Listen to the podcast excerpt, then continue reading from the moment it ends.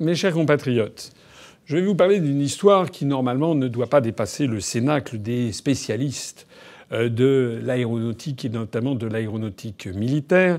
Mais je crois qu'il est important quand même que je vous en parle parce que, au-delà de ce cas, c'est tout un problème plus général qui se pose. Il y a quelques jours, on a appris que la grande euh, usine, la grande entreprise ukrainienne de fabrication de moteurs qui s'appelle Motor Sich euh, eh bien que cette entreprise venait d'être vendue à des capitaux chinois.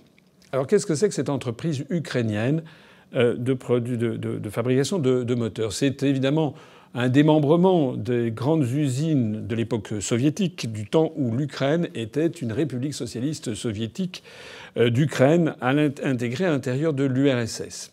Or, tout le monde sait qu'en URSS, il y avait beaucoup d'ingénieurs, notamment d'ingénieurs militaires de très grand talent, et également un poids très important de l'armée, de l'industrie militaire, qui était une espèce de complexe militaro-industriel à la soviétique, comme il y en a aux États-Unis.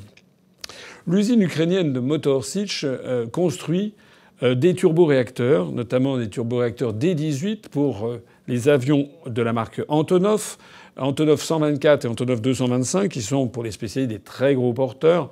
Le Antonov 124 ressemble un peu, un peu à l'ancien Boeing 747.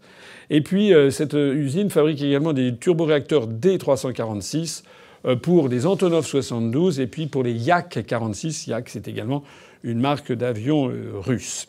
Ajoutons à cela que cette entreprise qui était en très mauvaise situation financière, était quand même célèbre pour ses compétences sur les turbines pour hélicoptères qui, euh, notamment, euh, équipent des hélicoptères de l'armée, y compris de l'armée euh, russe.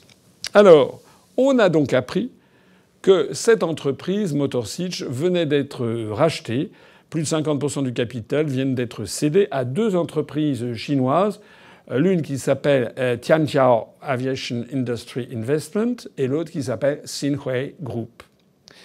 Alors, qu'est-ce qu'il faut tirer de cette, euh, affaire?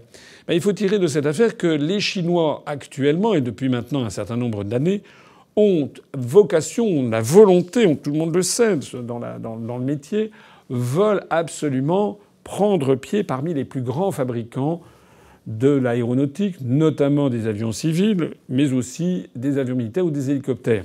Ils vont être en concurrence frontale dans les années qui viennent avec notamment Boeing, Airbus ou Bombardier, le Canadien.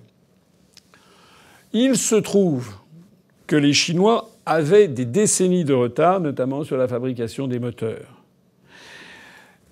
La fabrication des moteurs est euh, dominée dans le monde par des producteurs européens, notamment Safran français, le Rolls-Royce le britannique ou MTU euh, qui est allemand.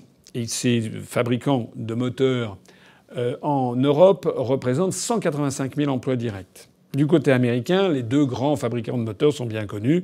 C'est General Electric d'une part, Pratt Whitney d'autre part, qui représentent 500 000 employés directs.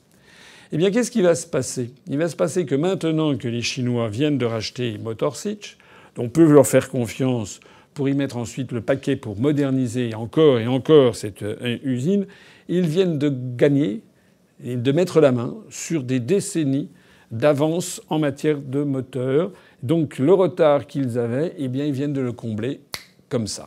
Alors, moi, je pose ici une question quand même.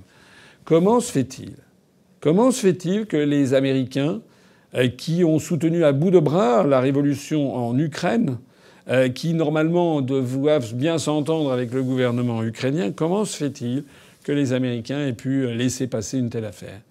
Quant aux Européens, entre les, Britanniques, les Allemands et les Français, ils ne pouvaient pas s'entendre. On ne pouvait pas avoir cette fameuse politique de l'industrie de la défense, l'Europe de la défense dont on nous bassine. Pas du tout. Rien du tout. Personne n'est intervenu. Et pourquoi tout ça? Bah, Tout simplement parce que probablement, du côté, de l'autre côté de l'Atlantique comme chez nous, eh bien, des disponibilités financières manquent, ou tout simplement la rapidité de réaction et le suivi des marchés. C'est peut-être que c'est ça, en fait, le véritable problème. Nous avons affaire à une puissance qui est en pleine ascension, la République populaire de Chine, que ça plaise ou pas, c'est un fait. Et quand des dirigeants d'une puissance en pleine croissance s'intéressent aux affaires du monde, eh bien, ils prennent des positions stratégiques, ils examinent les choses avec un œil de stratège. Voilà. La stratégie chinoise est en train de gagner. La stratégie des États-Unis est en train de perdre. La stratégie de l'Union européenne n'a jamais marché et prouve encore une fois sa totale inutilité. Je vous remercie de votre attention. Vive la République et vive la France.